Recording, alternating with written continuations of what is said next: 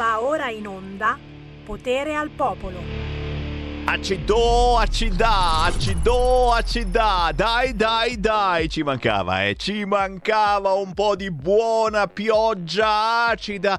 Ah respiriamo a pieni polmoni. Ma saremo sfigati qui a Milano, veramente. Cioè, non piove da settimane, da mesi, eh? Va a piovere proprio il giorno dopo della nuvola nera cacchiolina. Amici del Piemonte, amici della Lombardia che confina col Piemonte, come state? Tutto bene? Eh, a me stanno ricrescendo i capelli magicamente. Che cazzo sta succedendo? Giorno dopo giorno ricrescono i capelli a Sammy Varin. Boh, fatto sta che Ieri comunque c'era un profumino mica tanto buono, eh? Nella zona dove abito io, Cassano Magnago, Busto Arsizio, provincia di Varese e poche decine di chilometri praticamente dalla zona di Novara dove ha preso fuoco l'industria chimica. Oh, vabbè, oh, adesso stai lì, di qualcosa bisogna pur morire. Certo, certo.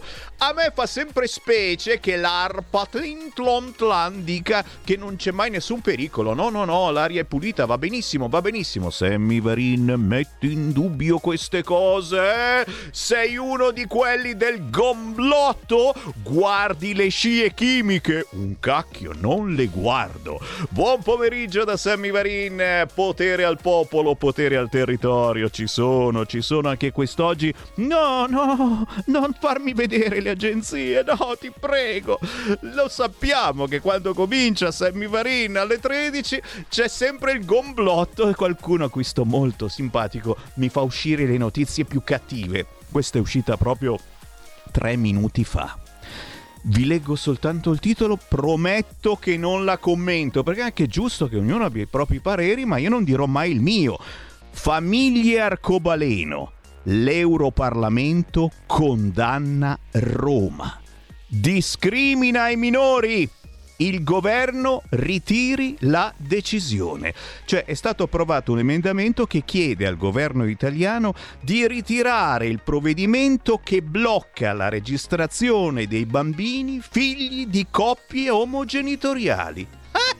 In poche parole, dobbiamo riconoscere l'utero in affitto. Zitti zitti e muti, zitti e muti. Non dirò assolutamente nulla se non augurarvi un felice ascolto. Avete capito che questa è una trasmissione appena appena contro, eh? Diciamo le cose che non dicono gli altri e tra poco parleremo anche di disabilità perché è giovedì e in potere al popolo arriva il mio compare Andrea De Palo. Subito però una canzone cantata da una disabile, anche se a lei non gliene frega assolutamente nulla di essere cieca. Sono cieca ma non me ne frega niente, scrive così sulla sua pagina Instagram. È appena uscita la nuova canzone di Vanessa Casu.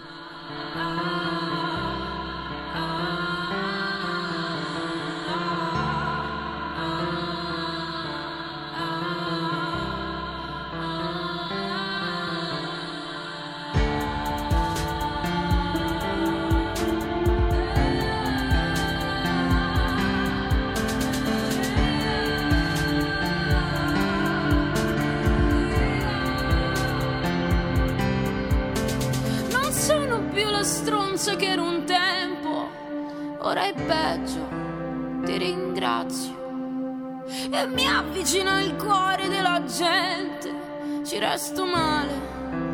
Meglio un gatto, meglio un cane, così, comodo così. No, non ci parliamo più, dai dai, vai così. Baciami così, baciami così, così non ci pensa cosa mi è successo. Sono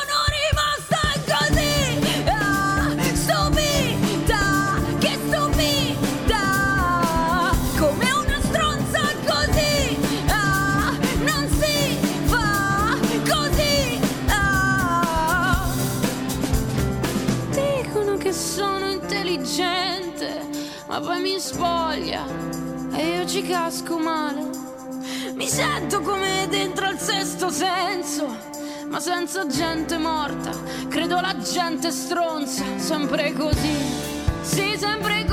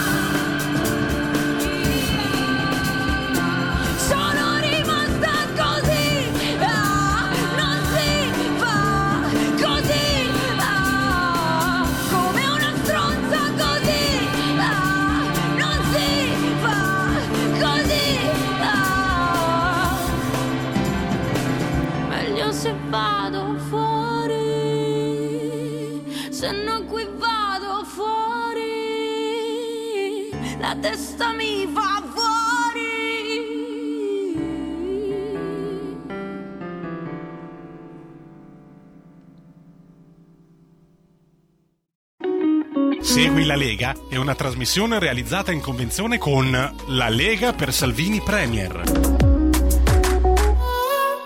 Aspetta che mi riprendo, aspetta che mi riprendo. Cioè, dopo un pezzo del genere, davvero, dici, ma, ma questa è, è, è, una non vedente che canta questo pezzo? Sì, perché? Perché chi ha una disabilità, ragazzi, è molto più cazzuto di noi normodotati. Si chiama Vanessa Casu chi ha buona memoria si ricorderà di averla sentito un po' di anni fa. X Factor li aveva fatti alzare tutti a X Factor. Vanessa Casu è il suo terzo brano completamente autoprodotto di questa cantautrice non vedente che ha avuto una malattia agli occhi, quindi ha perso pian piano la sua vista. L'abbiamo ascoltata a X Factor, la ritrovate su YouTube eh, con quel bellissimo emozionante ricordo. Questo è il terzo brano che fa e si intitola Non si fa così, ma vi assicuro anche gli altri sono particolarmente tosti e Vanessa, non pensare di sfuggirmi, presto ti ospiterò qui su Radio Libertà perché meriti. A proposito di disabilità, a proposito di essere cazzuti, beh eh, eh, ragazzi, il giovedì ormai lo conoscete, il mio co-conduttore molto più in gamba di me, nonostante sia su una carrozzina, ma non è che gliene freghi molto, anzi, anzi, ne ha inventato stata una tutta ipertecnologica e avremo modo di parlarne in futuro, di farvela vedere e anche di farla provare chi purtroppo ne ha bisogno. Eccolo qua, Andrea De Palo, ciao! Eccoci, ciao Sammy, come va? Scusa, no, no, non mi devi fare questa domanda perché ti ho detto è appena uscita, è appena uscita, io volevo far finta di niente, però Scusami Andrea, io non, non, ce la faccio, non ce la faccio a far finta di niente. È uscita la notizia che ora tutti i telegiornali metteranno in apertura per giorni, mesi, anni e ricominceremo con la menata politica. Eh, il Parlamento europeo ha condannato il governo Meloni per lo stop alle registrazioni dei figli che si sono comprati bambini con l'utero in affitto. Praticamente dice l'Italia torni indietro. Eh, dà ragione in poche parole al sindaco di Milano che aveva bussato proprio nelle scorse ore a livello europeo e eh, insomma qui bisogna... Eh, dobbiamo, dobbiamo ufficializzare l'utero in affitto. Zitti, zitti, quatti, quatti. Questa è la notizia che chiaramente come vedete vi ho eh, letto in maniera forbita e che non oso commentare. Se qualcuno di voi la vuole commentare, 0292947222 oppure WhatsApp 346 642 7756. Ma sono sicuro che l'Andrea De Palo avrà anche qualche buona notizia da darci o no il commento sull'utero in affitto te lo faccio io andando a ripescare una notizia del 2014 di cui purtroppo non ho il link e mi dispiace tantissimo ma l'ho vista giusto ieri passare. Um, coppia uh, affitta l'utero per avere il figlio, il figlio ha la sindrome di Down, niente non lo vogliamo, lo lasciamo alla mamma originale. Mamma mia. Questo, questo, questo, questa è la logica che sta dietro a quelli che affittano gli uteri. Cioè, il de- grande desiderio di paternità di queste persone che vanno a comprare un figlio come se fossero all'S lunga e appena appena il figlio ha, la, ha una disabilità, e eh no, eh, lo lasciamo alla mamma di origine perché assolutamente no, non, non va bene. Cioè, alla, io posso capire il desiderio di paternità, però si possono fare anche le adozioni. Eh.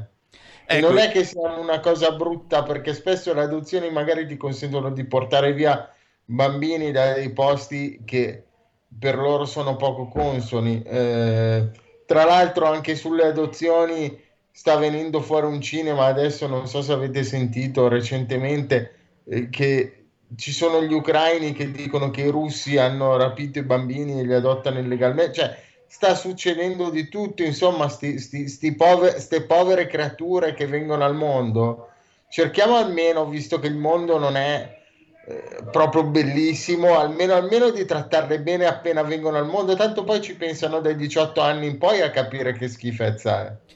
È tutto vero, signori, eh, che ci vanno di mezzo sono sempre i bambini ed è quello alla fine che ci chiede l'Europa, chiaramente, eh. dice eh, adesso però insomma fate trascrivere, eh, face, fate ufficializzare eh, i genitori per questi bambini, perché il genitore che si compra un bambino all'estero viene ufficializzato solo il primo genitore e il secondo no, che poi abbiamo visto che ci sono gabole per cui riesci tranquillamente a ufficializzare fare anche secondo, ma non subito e quindi eh, eh, eh, io te l'ho detto, sono pronto, facciamo il saldo e stralcio, facciamo quello che, che, piace tanto al Partito Democratico che ci hanno rotto le palle per decenni sul saldo e stralcio, ecco, dimentichiamo tutti gli errori che sono stati fatti, chi non ha pagato le tasse e, e, chi, e chi non, non ha ottemperato alla legge facendo una cosa vietata in Italia come l'utero in affitto, lo perdoniamo perdoniamo,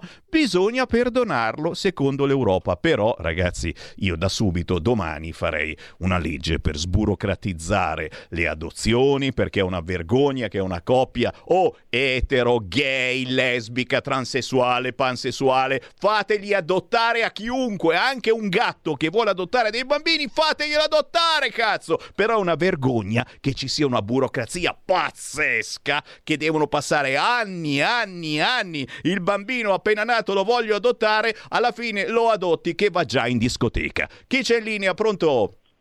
Pronto, ciao Sammy. Ciao.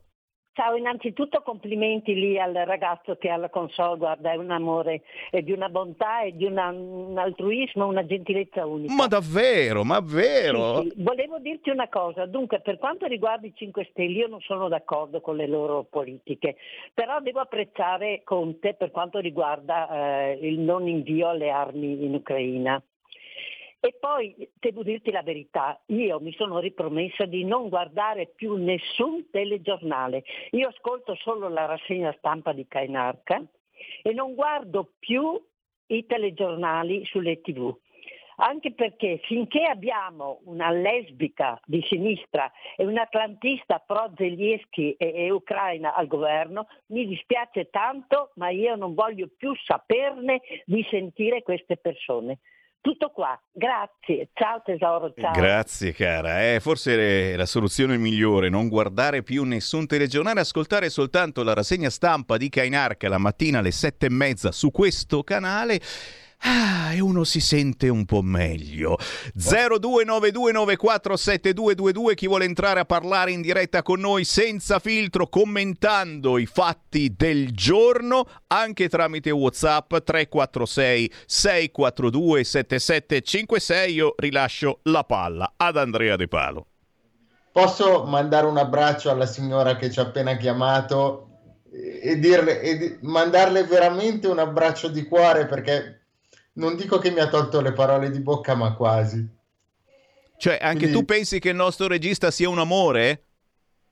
Sì, no, anche quello dopo, quello che ha detto dopo. no, per altro. saperlo, eh, perché comunque sai che eh, a un certo punto il gender fluid prima o poi ci entra nella testa. Eh. Chi ci no, vuole più tempo, no, chi meno tempo. quello che ha detto dopo. Ma Io anch'io ti voglio bene, eh. eh Andrea. Il regista è simpatico, ma mi fermo lì. Era più su quello che ha detto dopo che concordo al 100%. Ah, ok. Perché... Ti sei no, salvato. Non, non, non possiamo avere praticamente atlantismo e eh, eh, famiglia arcobaleno al comando. Cioè, ragazzi, è ora di capire che l'Italia non deve stare né con Mosca né con Washington. L'Italia deve fare gli interessi dell'Italia. Abbiamo una bandiera e quella è nostra e difendiamola. E prima dei figli adottati da chi vuole avere il frizio di diventare padre ma non può perché fa delle unioni moderne e nuove. Dobbiamo ricordarci dei figli del nostro paese che hanno una disabilità, che hanno dei problemi. Abbiamo ancora posti dove c'è il digital divide, dove, dove, dove i bambini non, non, vanno, vanno, ancora in scuole che, che, che ci manca poco che gli cadono in testa. Allora adesso è ora di smetterla di fare i filorussi o gli atlantisti, di guardare a nuove strane unioni che la natura non ha mai creato e stabilito e iniziare a guardare i figli del nostro paese. Cioè noi abbiamo una bandiera, abbiamo una nazione, abbiamo un territorio da difendere. È ora di difendere il territorio. E qui sentite questo silenzio assoluto, assordante, però, però, sono sicuro che a casa vostra state applaudendo e state dicendo sì, sì, sì, mentre a casa di Andrea De Palo... Oh, che cacchio è? Sta bussando la polizia. C'è una telefonata, pronto? Ciao Sammy, sono Mario, buongiorno. Oi Mario. Ciao, ciao, ogni tanto ci sentiamo sempre piacere. Bravo. Eh, saluto anch'io il signor De Palo e sono d'accordo con lui. Io metterei, cioè giustamente c'era una legge, mi sembra, mi ricordo una legge, qualcosa insomma, che per bastardi dei pedofili, se andavano in Thailandia o qualcosa, che là vendevano i bambini perché morti, la gente poi è morta di fame, facevano addirittura quel lavoro per prendere i soldi, venivano perseguitati e denunciati poi e messi in galera quando tornavano a casa, che sia in Italia che sia in America, non lo so, adesso mi ricordo una roba del genere. Qui mi sembra addirittura peggio, perché se uno ha i 100.000 euro comprano il figlio, glielo strappano via una donna e, e, praticamente lo tengono. E l'80% è, chissà perché è sempre gente con i soldi che bene o male sono di sinistra, oltretutto poi dello stesso sesso che è una cosa contro natura, cioè mi sembra una cosa più assurda ancora. E quello vuoi farlo passare. Io sono d'accordo alle adozioni, alle coppie normali, che cose, che... ma i bambini, uno, guarda, eh, scusami il francesismo, sai che faccio sul camionista, eh, uno è libero di prenderlo nel culo, però ognuno faccia quello che vuole, ma ai bambini diamoli a un papà e una mamma, perché metti già il mondo nell'emarginato e non è vero che poi piuttosto che stare è meglio con due uomini. Ci sono tante coppie, come dicevate voi, normali che non riescono ad avere figli che lo vorrebbero e starebbero benissimo e non riescono ad avere il figlio. Questa gente è da mandare via, da mandare a casa, non in Parlamento, mandare via. Ciao Sammy, buona giornata a tutti. Grazie, naturalmente con tutto il rispetto, mica poi tanto, per chi ha altri gusti sessuali da parte nostra, della nostra radio, ci mancherebbe altro, non vogliamo offendere nessuno, eh, però ricordiamo che eh, l'utero in affitto eh, viene utilizzato soprattutto da coppie eterosessuali che però non vogliono adottare, non vogliono o, o, non hanno voglia di aspettare il tempo per l'adozione. Eh, mi viene voglia anche di dire questa cosa. Mi piacerebbe che si facessero avanti, ancora non le abbiamo viste nei vari talk show, ci sono solo gay, lesbiche e transessuali in piazza a manifestare. E adesso la notizia è proprio lì. Il Parlamento europeo ha, ha votato eh, questa mozione con cui condanna il governo Meloni per aver fermato le trascrizioni. Quindi il governo Meloni dovrebbe tornare indietro e quindi firmare e dare l'ok a chi non ha rispettato la legge, si è comprato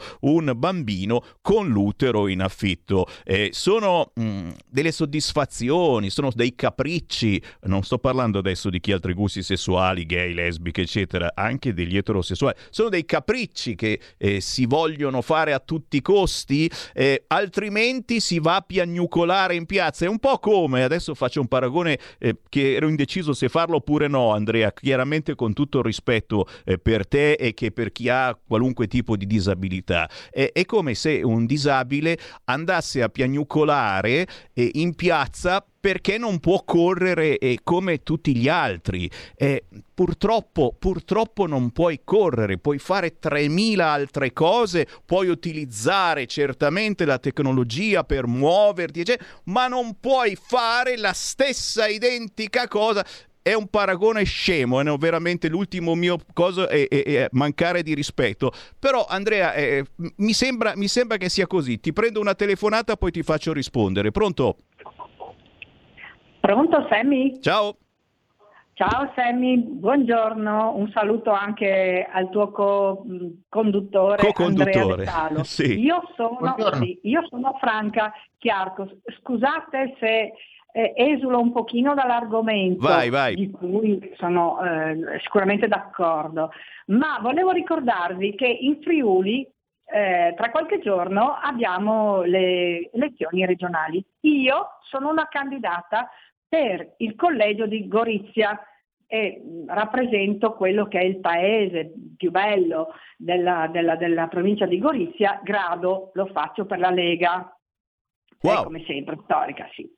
Allora, eh, a parte il discorso che i giornali purtroppo non ne parlano, ma siamo in battaglia anche noi, Anch'io personalmente, come per esempio la, la, la, la lotta contro le gare per eh, le concessioni balneari, contro eh, la dilagazione questo, questo, dei centri commerciali, le piccole attività, le piccole partite IVA. Volevo solo ricordarvi che oggi pomeriggio anzi io sono praticamente in partenza, a Udine, dove dobbiamo eleggere anche il nostro sindaco, il sindaco di Udine, il nostro Pieri Fontanini, avremo i cinque governatori leghisti in palazzo eh, da Ronco.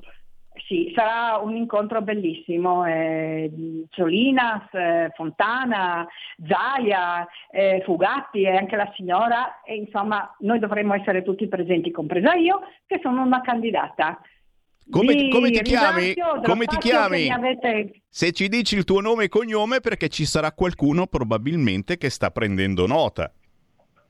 Speriamo. Io sono candidata per Max Federiga, Massimiliano Federiga, il nostro Max, eh, nel collegio di Gorizia e mi chiamo Franca Chiarcos.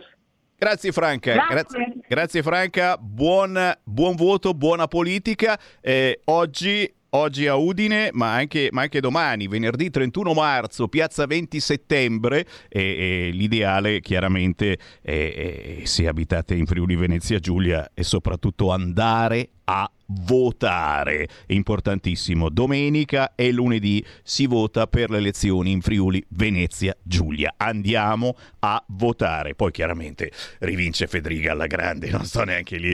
Eh, due minuti per Andrea De Palo, a te la conclusione. Allora, due minuti per rispondere alla tua domanda di prima. Sì, hai perfettamente ragione, nel senso che noi purtroppo siamo una società basata sul senso di colpa. Allora io ti faccio un esempio banale. La macchinetta del caffè, e tu mi dirai cosa c'entra. Allora, la macchinetta del caffè spesso non, non arriviamo a inserire le monetine. Allora, giustamente, tutte le aziende si sentono in colpa per aver installato delle macchinette del caffè dove non arriviamo a inserire le monetine, giustamente tutte le aziende le cambiano, le mettono più basse, giusto, ci sta. La mia domanda è, se invece che continuare a sentirci in colpa, pensassimo a delle soluzioni per le persone con disabilità così come per tutti i problemi, la carrozzina che ho inventato ha il sedile in grado di alzarsi, io riesco tranquillamente a usare una normale macchinetta del caffè, ma vi rendete conto che se tutte quelle aziende avessero dato la stessa cifra che utilizzano per adeguare quei dispositivi ad aziende che sviluppano tecnologie migliori, probabilmente il problema non ci sarebbe noi non avremmo dovuto variare il contesto. Allora, questa logica anglosassone, tutta inglese, di variare il contesto, la nazione, il paese, sulla base di quello che è il bisogno di turno, di una qualsiasi minoranza è sbagliata, perché per la disabilità molte cose si possono risolvere con delle tecnologie migliori. Dopodiché, se la tecnologia non ci arriva, sono d'accordo con te che bisogna togliere gli scalini. Però non possiamo pretendere di modificare un paese a ogni piede sospinto di ogni minoranza che va in piazza a dire oltretutto il problema è che le persone con disabilità in piazza non ci riescono ad andare e quindi sono sempre gli ultimi. Perché stamattina sono gli LGBT che vogliono i diritti, vogliono l'utero in affitto. Domani mattina chi sono? Sono quelli che sono sbarcati che vogliono che parliamo tutti arabo perché loro non parlano italiano. Mi sono alzato in piedi, signori, perché eh, meriti, meriti, una standing ovation. Sono meditazioni, eh, secondo me, che vanno riascoltate. Eh. Dopo le 15 ritrovate questa trasmissione in podcast sul sito radiolibertà.net oppure su YouTube e su Facebook. Eh, sono eh, sempre più contento di averti come co-conduttore il giovedì dalle 13 alle 13.30. Mh, mm, troppo poco, decisamente, però vabbè. Grazie. Anch'io, se non mi arrestano dopo oggi, sono contentissimo. Grazie ad Andrea De Palo. Mi dicono che ti stanno bussando alla porta e, e la polizia di prima che non gli hai aperto sarà ora di aprirgli. Grazie, Andrea. Grazie, buona giornata. Ciao. Segui la Lega è una trasmissione realizzata in convenzione con La Lega per Salvini Premier.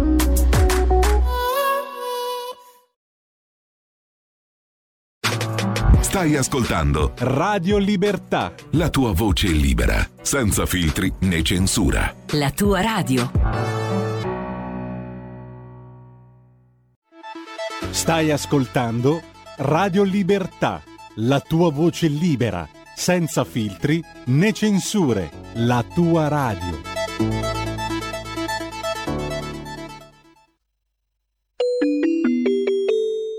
Qui Parlamento. Grazie Presidente. Signor Ministro, la Regione Friuli Venezia Giulia è interessata da tempo da un notevole aumento del traffico di persone e soprattutto di merci. Tale traffico, in larga parte di attraversamento, si aggiunge anche quello della mobilità interna. Il porto di Trieste, in questo caso, ovviamente ha un ruolo molto particolare rappresenta una grande opportunità per lo sviluppo della logistica della regione, ma anche di tutto il Paese. Ulteriori interventi sulla sua capacità infrastrutturale ne accentuerebbero ulteriormente il ruolo di centro nevralgico del commercio marittimo internazionale. Altri investimenti però ci sono in Friuli Venezia Giulia importanti, tipo la velocizzazione della tratta Trieste-Venezia ferroviaria e lo snodo o nodo, a seconda di come si vuole chiamarlo, ferroviario di Udine, che ha lo scopo, a, oltre a eliminare i passaggi a livello all'interno della città, di eliminare anche il traffico della città di Udine urbano della, per la direttrice di Tarvisio, Concluda. con correlato effetto, effetto positivo sulla sicurezza delle aree urbane. Si chiede pertanto, signor Ministro, quali sono gli investimenti programmati sia per le infrastrutture strategiche ma anche quelle sul sistema dei trasporti. Grazie. Il ministro. Qui Parlamento.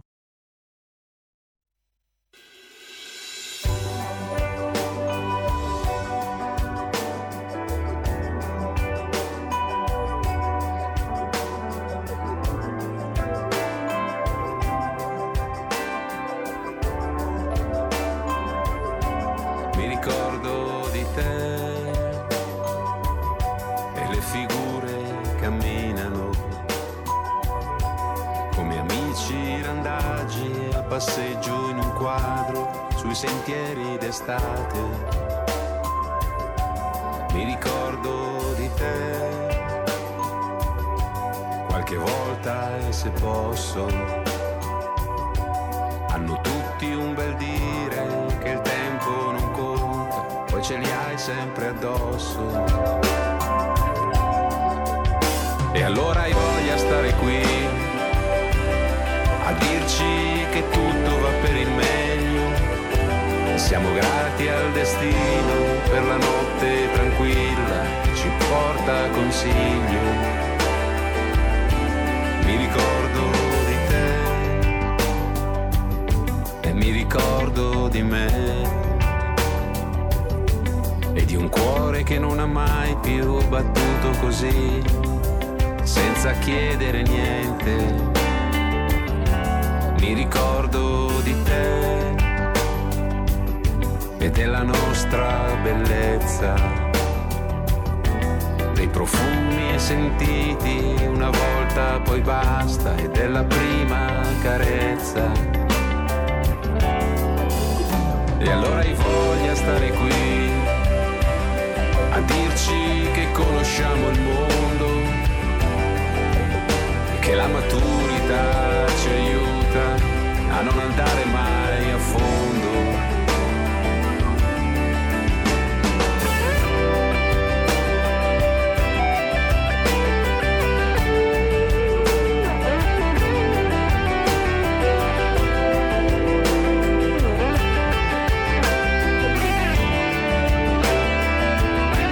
Mi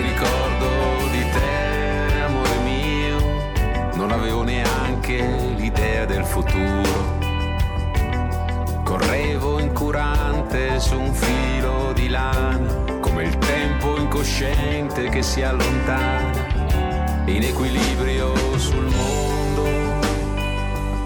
E il mondo io ce l'avevo davvero. Quattro ossa di carta incollate di fretta e poi sputate dal cielo. E allora hai voglia stare qui a dirci che conta ogni momento, ridere sempre e fare finta che ci sia ancora tempo. Mi ricordo di te nel bicchiere di vino che addolcisce la sera e i discorsi sereni di chi mi sta vicino. Mi ricordo di te che ti nascondi fra gli altri e quel che è rimasto davvero nel cuore è il bisogno di amarti, di amare il tuo viso, di amare il mio viso e quello che resta rimosse le foglie del nostro sorriso. Ditemi se non accade anche a voi, ogni tanto ci si crogiuola nei ricordi, nella malinconia del primo amore. Mi ricordo di te, lui si chiama Ruggero Marazzi, scribacchino di note e di parole. Qui ci canta del ricordo di un primo amore lontanissimo e lo vogliamo dedicare un po' eh, tutti quanti noi al primo amore che ogni tanto ci viene, ci viene in testa. Cercatelo, cercatelo sugli store digitali, ma anche su YouTube c'è un video dolcissimo. Ruggero Marazzi, mi ricordo di te, ci porta all'appuntamento con Focus Piemonte. Va ora in onda Focus Piemonte. Si commentano le notizie dalla regione Piemonte grazie al gruppo Lega Salvini Piemonte, ma naturalmente siete sempre accetti voi ascoltatori da tutta Italia per proporre il vostro argomento che noi cercheremo di commentare insieme, chiamando 0292947222 o inviando un messaggio WhatsApp al 346 642 7756. Due ospiti anche quest'oggi. Il primo è il capogruppo della Lega in Regione Piemonte, Alberto Preioni. Ciao Alberto! Ciao, ciao a tutti. Grazie per essere con noi. Insieme a te abbiamo il consigliere segretario della Lega, Michele Mosca. Piacere Michele. Piacere mio, un saluto a tutti. Grazie per essere qui. Intanto sbircio sbircio sulle agenzie Olimpiadi 2026. Salvini strizza l'occhio al Piemonte. Vediamo di inserirne un pezzetto nei giochi. Senti questi boatos che arrivano. E poi ancora a proposito di Matteo Salvini, che giustamente si occupa eh, di infrastrutture, autostrada Asti-Cuneo pronta in anticipo. Obiettivo 2024. L'annuncio affidato al Ministero delle Infrastrutture con un sopralluogo che arriverà presto. Intanto ad aprile si inaugura l'accesso diretto all'ospedale di Verduno belle notizie. Posso iniziare con una buona notizia una volta tanto, è vero, Preioni? Sì, Matteo sta sbloccando tanti cantieri. Parlavo ieri col presidente Cirio, mi dice che anche il sindaco russo di Torino, che è del PD, dice che Matteo è, è molto attivo, efficace, efficiente e sta dando una bella impronta al Ministero delle Infrastrutture. Noi abbiamo l'Asticunio che è lì incompleta da un, troppi anni, sono 5-6 km da terminare, oltretutto in una provincia come quella di Cuneo, ma anche quella di Asti, con una forte vocazione agricola, con una forte spinta verso il PIL, quindi sono opere assolutamente necessarie. E poi c'è tutta la partita delle Olimpiadi, ne abbiamo parlato tante volte qui da te. Eh, le scelte scellerate dei 5 Stelle avevano escluso Torino e il Piemonte, loro non governano più Torino, eh, la regione ha un piglio deciso, è naturale che l'abbiamo sempre detto, le Olimpiadi costano e però generano miliardi di euro di introiti. Noi abbiamo mh, le Olimpiadi del 2006 eh, che sono state fatte qua, si è visto cosa ha creato come indotto, abbiamo gli impianti che vanno solo rimodernati e sono disponibili, quindi bene che ci sia questa apertura del ministro Salvini, nonostante le scelte sbagliate delle amministrazioni passate, ma qui si può riattivare il campo di, di, di pattinaggio, col discorso dell'hockey, la pista anche di Cesana eh, del bob, i trampolini, ci sono tante attività che su Torino e sulla montagna piemontese si possono attivare oltre insomma agli allenamenti, alle prove ci mancherebbe, ma perché abbiamo la fortuna di avere delle, delle, strutture che non sono poi così vecchie e con qualche milione di euro vanno solo riaggiornate, sono di nuovo eh, eh riattualizzate, eccetera, eccetera. E questo Salvini lo sta guardando con molta attenzione perché glielo stipora la nostra giunta, i nostri assessori e perché purtroppo magari in alcune situazioni dove si rischia di arrivare in ritardo, dove dopo due anni di Covid hai avuto uno stop forzato, è magari opportuno per tutti, senza scippare nulla a, a Milano Cortina che hanno scelto in maniera intelligente di portarsi a casa le, le, le, le Olimpiadi, però se si può collaborare, si può dare una mano, è naturale che noi ne abbiamo tutto l'interesse. E Matteo, ribadisco, si sta dimostrando molto affidabile come ministro e anche chi è contro la nostra visione politica del mondo delle cose lo riconosce perché i cartieri stanno marciando e il cronoprogramma finalmente dopo anni e anni iniziano a vedere la luce. Avete sentito signori, arrivano i complimenti di sindaci del PD a Matteo Salvini qui lo diciamo, qui lo neghiamo. Eh, intanto si taglia, si taglia, si taglia la burocrazia, ragazzi. Anche in Regione Piemonte è già, e infatti è da un po' di giorni che mi pare non si dorma in consiglio, un consiglio ad oltranza giorno e notte in Piemonte. Che cos'è successo in Piemonte? Preioni e poi naturalmente anche Michele Mosca. Eh, stiamo rivedendo lo statuto, poi entra nel dettaglio Michele Mosca, noi abbiamo un regolamento purtroppo che è figlio della concordia istituzionale degli anni 70 che non, che non è più attuale, che quindi prevede ore e ore di, di, di parole dei maestri della sinistra e dell'opposizione, perché veramente sono parolai di professione, quindi ci inchiodano in aula, abbiamo fatto una notturna l'altra mattina fino alle 7 di mattina, eh, dalle, 10 di, dalle 10 alle 7 di mattina senza stop e vediamo cosa succede oggi nella giornata di oggi, se si arriva a una sintesi o se invece andremo oltre e faremo altre notturne. Noi abbiamo convocato fino a venerdì eh, mattina e capiamo, fino a venerdì notte scusate alle 24 e cerchiamo assolutamente di tenere il punto perché vogliamo modernizzare il Piemonte, vogliamo portarlo al pari di Lombardia, Veneto, Emilia Romagna e Toscana, che sono le grandi regioni d'Italia, al di là della destra e della sinistra, ma che secondo noi sono insomma, governate bene, istituire i sottosegretari e dare delle opportunità a costo zero, perché lo facciamo a costo zero eliminando le figure delle altre professionalità, ci sembra insomma un servizio ai cittadini per eh, governare al meglio una grande regione del nord. Fine. Però noi siamo semplici e pragmatici, gli altri, ribadisco, sono campioni del mondo delle parole sì. e qualsiasi modernizzazione la vedono come uno scontro e si mettono di traverso e utilizzano purtroppo quello che gli concede il regolamento che è tutto nostro piemontese. Chiaro, chiaro che fanno, fanno, fanno, il mestiere dell'opposizione e, e, il Partito Democratico però è campione nelle perdite di tempo, nella burocrazia, lo vediamo ancora nella nostra vita di tutti i giorni. Eh, quando ci mettete un'ora a fare qualcosa, beh, quella cosa l'ha portata avanti il Partito Democratico. Michele Mosca, consigliere segretario della Lega e anche presentatore della nuova legge elettorale della Regione Piemonte. Allora, eh, eh Michele, spiegaci che cosa bolle in pentola dall'introduzione dei sottosegretari sottosegretari alla revisione del regolamento d'aula. Eh, come avete osato fare eh, una cosa voi della Lega, voi di centrodestra e adesso il Partito Democratico si arrabbiano un poco perché la Lega e il centrodestra che introducono delle novità. Michele Mosca, spiegaci.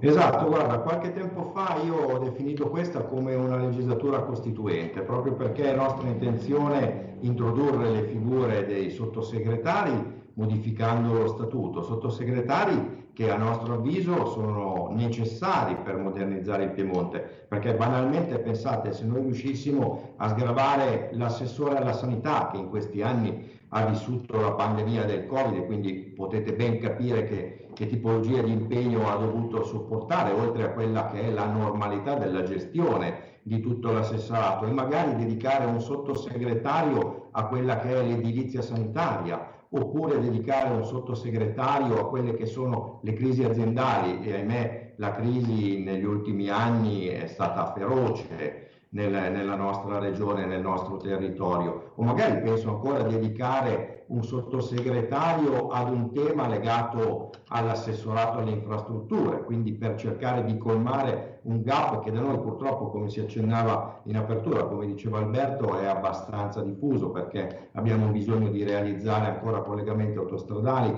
di realizzare collegamenti stradali veloci, di elettrificare alcune linee ferroviarie, pensate, e in questo senso magari i fondi del PNRR oppure quelli adesso collegati, complementari, possono essere una grande opportunità per migliorare il Piemonte e per renderlo ancora più moderno. Oltretutto abbiamo impostato questa riforma dello statuto per l'introduzione dei sottosegretari a costo zero, come si diceva, purtroppo abbiamo una forte resistenza da parte delle opposizioni.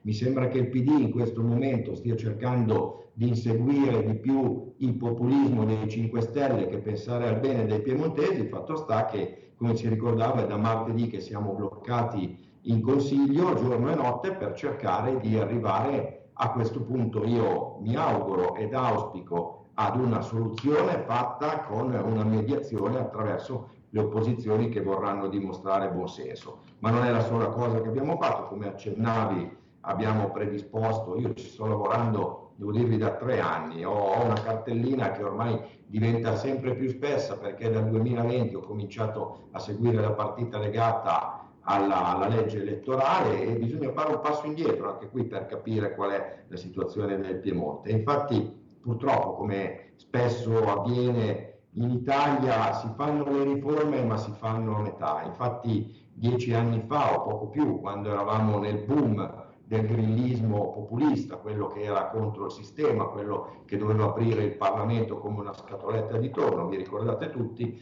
in Italia, in, in Piemonte, scusatemi, venne fatta una riforma che riduceva il numero dei consiglieri da 60 a 50, senza pensare che questa riduzione in realtà avrebbe causato enormi problemi per il funzionamento del Consiglio regionale. Infatti, spesso, essendo anche gli assessori consiglieri succede che gli assessori hanno degli impegni sia sul territorio che nei loro assessorati e non sempre riescono a garantire una presenza costante in aula. Quindi succede che manca il numero legale, ovviamente le opposizioni ci giocano sopra e non, non riusciamo a far partire i lavori dell'aula. Ecco che quindi una delle grandi novità che vogliamo introdurre con la nuova legge elettorale apro e chiudo una parentesi, il Piemonte non ha una propria legge elettorale, noi facciamo ancora riferimento alla legge quadro nazionale che è la 108 del 68, quindi è quando sono state istituite le regioni. E allora io credo che sia giunta l'ora di dare una legge elettorale propria al Piemonte, ritagliata sulle esigenze del Piemonte, che dicevo tra le varie novità, tra le varie innovazioni, a quella della, dell'introduzione delle supplenze ovvero eh, quando un consigliere viene nominato assessore, perde momentaneamente lo status di consigliere e gli subentra il primo dei non eletti nella stessa circoscrizione o scorrendo, scorrendo i migliori resti a, livelli, a livello regionale qualora eh, lui sia stato eletto nel listino. È la stessa cosa che succede in Lombardia, che succede in altre regioni, ma che permette, permetterebbe nella, nella nostra idea permette al Piemonte, allo stato attuale, permetterebbe al Piemonte di essere più moderno, di essere più veloce, di permettere al Consiglio regionale di funzionare in maniera continuativa senza continue interruzioni e senza la necessità quindi di dover richiamare gli assessori che sono impegnati in, in altre partite più importanti per garantire il numero legale nell'aula. Capite insomma che si tratta di un aggiornamento eh, importante che, che, porta Regione Piemonte alla pari eh, di altre regioni importanti. Intanto stanno arrivando messaggi al 346 642 7756 su Piemonte non soltanto, eh, su Torino una buona notizia, oh incredibile, il sindaco Lorusso tranquillizza tutti, non cambieremo nomi alle vie del colonialismo. Eh, sai che adesso c'era anche questa polemica, naturalmente, che arriva da una certa parte politica. Eh? E, e, primo cittadino ha replicato dicendo che il razzismo si combatte con cultura, non con toponomastica. Quindi avremo ancora Piazza Bengasi, Corso Duca degli Abruzzi, roba gravissima eh, per una certa parte politica. Forse ci sono anche delle cose più importanti, Preioni, vero? Sì, loro alcuni si fissano su queste questioni perché non è che cancellando la storia eh, si fa un servizio alla società, non è che i periodi storici vanno vissuti e visti e letti in quel momento storico.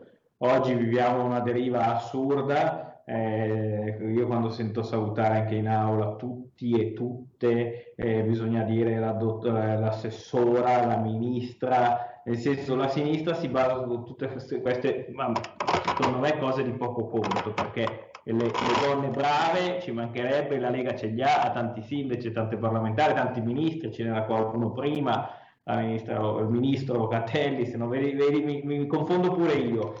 E invece loro si fermano solo all'apparenza, solo a queste storpiature anche grammaticali, solo a queste idiozie di cancellare la storia e delle cose assurde, vedete le favole che, della Disney che devono essere politicamente corrette, i libri che vengono ristampati utilizzando dei termini neutri, perché ma siamo a una deriva assurda del mondo, perché appunto ribadisco, nel 1700 la società non era quella di oggi, la società del 2023 è un'altra società, però mh, assurdo cancellare pezzi di storia, gente che vuole abbattere le statue, gente che vuole ca- cancellare il nome delle piazze.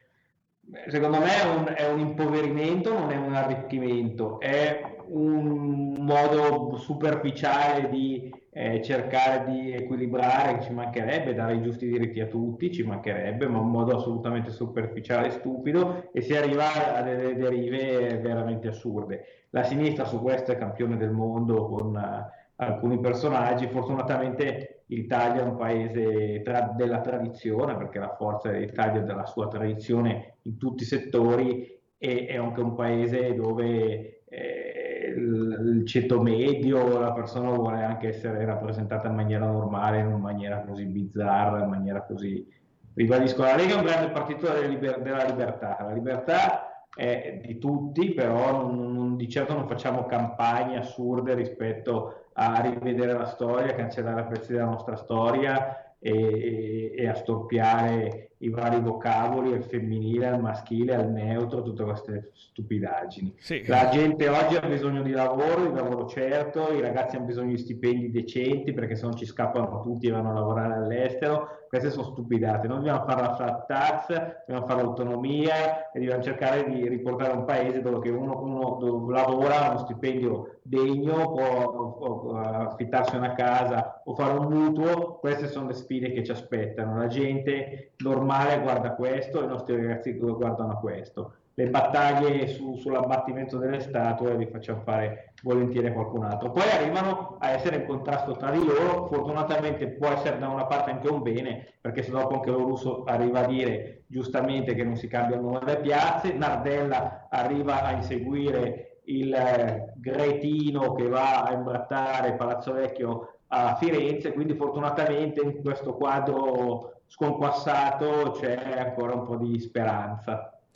Sì, eh, a parte la nomina di Speranza come ultima, che comunque speriamo certamente che la speranza è l'ultima a morire, ma soprattutto qui c'è gente che fa fatica a eh, arrivare a fine mese, quindi eh, togliere corso Unione Sovietica per mettere eh, corso Unione Europea o mettere un QR code per indicare i luoghi di Torino che ricordano il colonialismo, sinceramente vogliamo bene sì, a tutti i partiti. Con queste battaglie poi tante volte magari invece il corso Unione Sovietica lo voglio ottenere, tenere, il corso dedicato a Tito lo voglio ottenere, poi la, la, la cosa può essere tante volte fatta anche solo a senso unico, eh, eliminando solo un pezzo di storia, quello che mi piace a loro. Insomma. Eh, eh, cioè la storia va, va letta in quegli anni lì, in quel periodo storico lì. Con tanta pazienza, veramente. E chiudiamo con qualche buona notizia. Michele Mosca da, da, Biella mi segnalano buone notizie per Biella e il Biellese, ex ospedale e fondi per le alluvioni. Finalmente qualcosa di positivo. Finalmente, assolutamente sì. Guarda, quella del vecchio ospedale è una battaglia che io ho condotto fin dall'inizio della, della, consigliatura, proprio perché dieci anni fa noi abbiamo trasferito la sede dell'ospedale in uno stabile nuovo, quello vecchio che peraltro è ubicato in centro città, nel corso degli anni è diventato una vera e propria bomba sociale, nel senso che è un luogo ormai di degrado frequentato da soggetti poco raccomandabili e quindi crea problemi sia per il decoro della città che per le persone che invece risiedono intorno a queste vie. Quindi sono riuscito tramite la collaborazione del nostro assessore alla sanità e dell'ASL a fare una nuova perizia per ridurne il valore e quindi renderlo più attuale a quella che è la crisi anche immobiliare del nostro territorio e a seguito della nuova valutazione ora è necessario riuscire a dare un diritto reale al comune di Biella in modo che possa partecipare a qualche bando, penso a qualche bando europeo che evidentemente deve avere una portata intorno ai 15-20 milioni di euro, quindi non poco, per riuscire a trasformarlo e a riqualificarlo. In questa mia battaglia ho trovato un grande ostacolo, neanche a dirlo, un ostacolo legato alla burocrazia, guarda caso la soprintendenza perché essendo un, un, fabbricato che ormai ha qualche anno spa, sulle spalle, quindi è eh, vincolato dai beni culturali, è necessario avere come dire, un loro nulla osta per poter fare questo diritto sociale questo diritto reale e passarlo poi al comune di Biella. E, e la pratica è stata ferma un anno perché l'architetto che la deve seguire non aveva mai tempo, aveva sempre qualcos'altro da fare. E poi fortunatamente a forza di insistere, quando alla fine ho fatto diventare pubblica la cosa uscendo sulla stampa locale, come per magia ha preso l'impegno nella settimana successiva di sbloccare la pratica e quindi darci la possibilità di andare avanti. Quindi ci auguriamo che le promesse vengano mantenute. Ovviamente io vigilerò affinché lo siano veramente e avremo risolto un problema a vantaggio dei cittadini biellesi.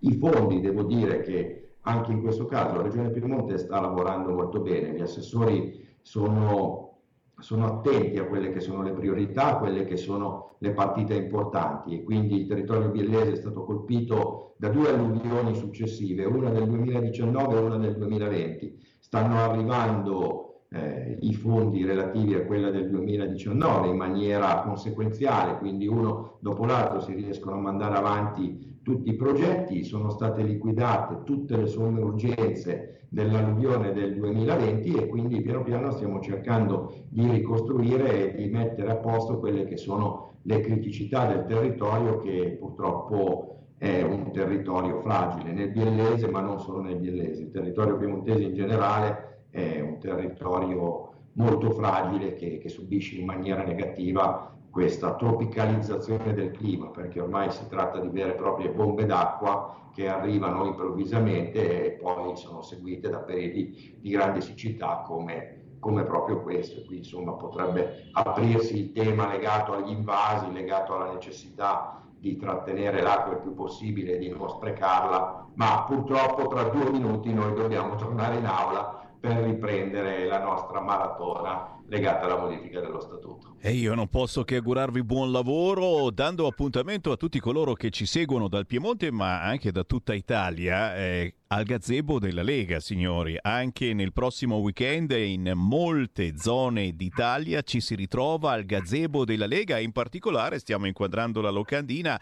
a Verbania. Già quest'oggi, 23 marzo, dalle 17 alle 19.30, la sezione aperta in via De Bonis 71. Una bella occasione per incontrare magari Alberto Preioni e gli amici della Lega e fare la nuova tessera 2023. È vero, Preioni?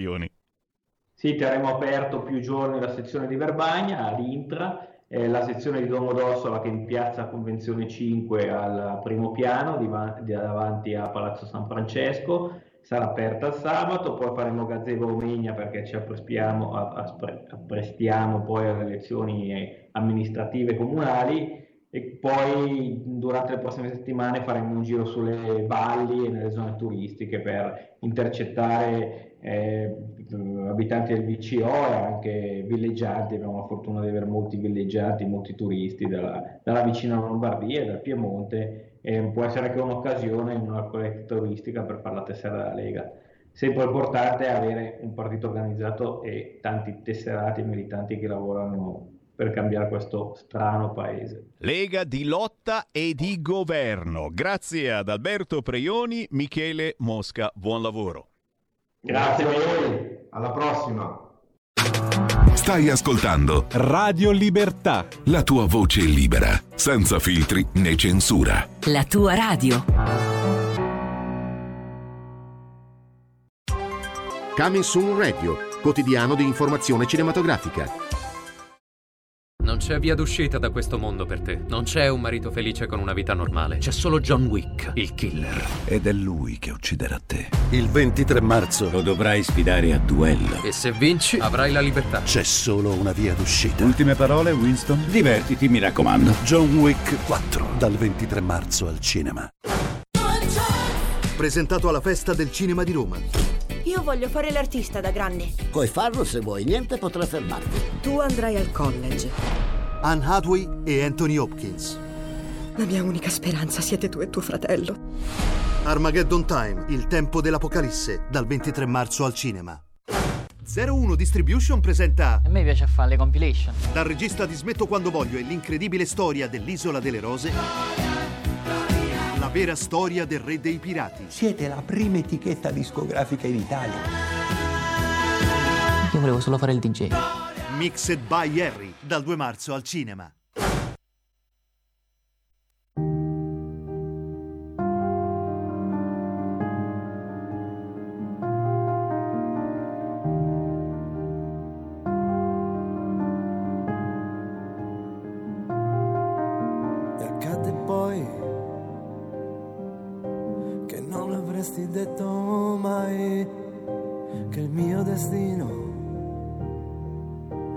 Portasse così vicino a te che quei capelli biondi su quella schiena nuda lasciassero una traccia sul mio cuscino e sul mio cuore. Un compleanno che non avrei mai festeggiato, un viaggio che non avrei immaginato, tramonto sul porto, un tatuaggio sul fianco, una notte a parlare e più nessun impianto, perché certi incontri faranno sempre rumore, di musica fino all'alba e di passi su e giù per un balcone. A pensare se ne vale la pena, se fidarsi ancora se saranno guai e tu non smettere di splendere mai.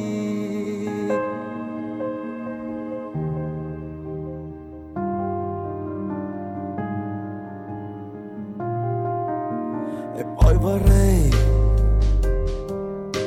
che il tempo non finisse mai, che le nostre mani continuassero a cercarsi, a conoscersi, a confondersi e a perdersi senza chiedersi che cosa sarà o non sarà e lasciare a casa tutte le esitazioni. Tu dimmi che cosa è successo ai tuoi sogni e strapparti un sorriso, che bello il tuo viso e così questa sei tu e questo sono io.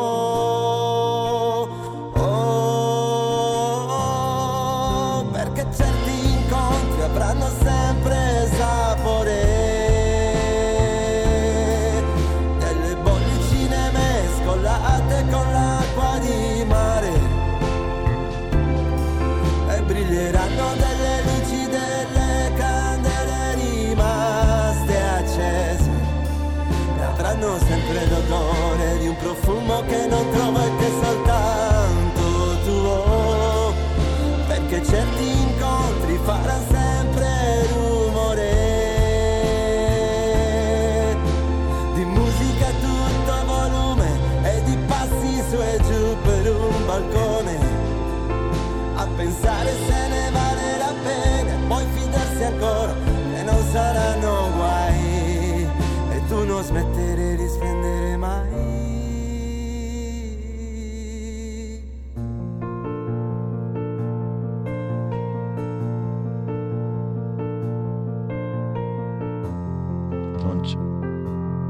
Non c'è, fretta. Quando, quando c'è musica del genere in onda, ti rilassi, dici, ah, che bello ogni tanto sentire musica meditativa, eh, suonata, suonata al pianoforte da chi il pianoforte lo ha studiato da una vita. E il pianoforte, il filo conduttore di tutti i brani di Claudio Rigo, cantautore torinese, naturalizzato milanese. Quest'ultimo pezzo si intitola Luce. La trovate su tutti gli store digitali questa canzone, ma anche semplicemente su YouTube digitando Claudio Rigo e Luce. La musica indipendente ci porta all'appuntamento con Focus Marche. Va ora in onda Focus Marche.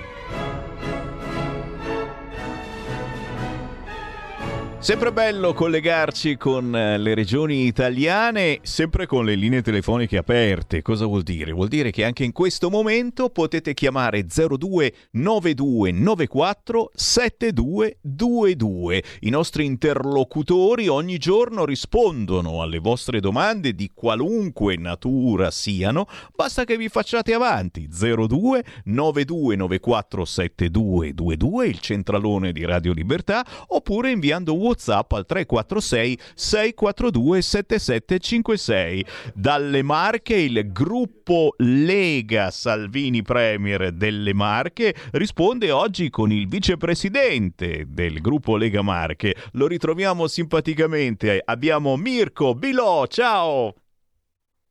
Un saluto a tutti, a tutti eh, che ci stanno ascoltando, a te e quindi il benvenuto qua nella regione Marche. Siamo qua. Ah, a me fa sempre piacere sentire il Mirko perché poi, perché poi chiaramente eh, puntiamo sulle Marche, sul territorio delle Marche. E anche questa volta Mirko sarò io quello che dice in ferie Andiamo nelle Marche. Vedrai che prima delle 14.30 lo dico io. Ma prima, ma prima, ma prima ti voglio un po' pungolare con eh, una notizia che eh, ho appena letto e che giustamente uno dice cavolo, però se lo fanno loro perché non lo facciamo anche noi?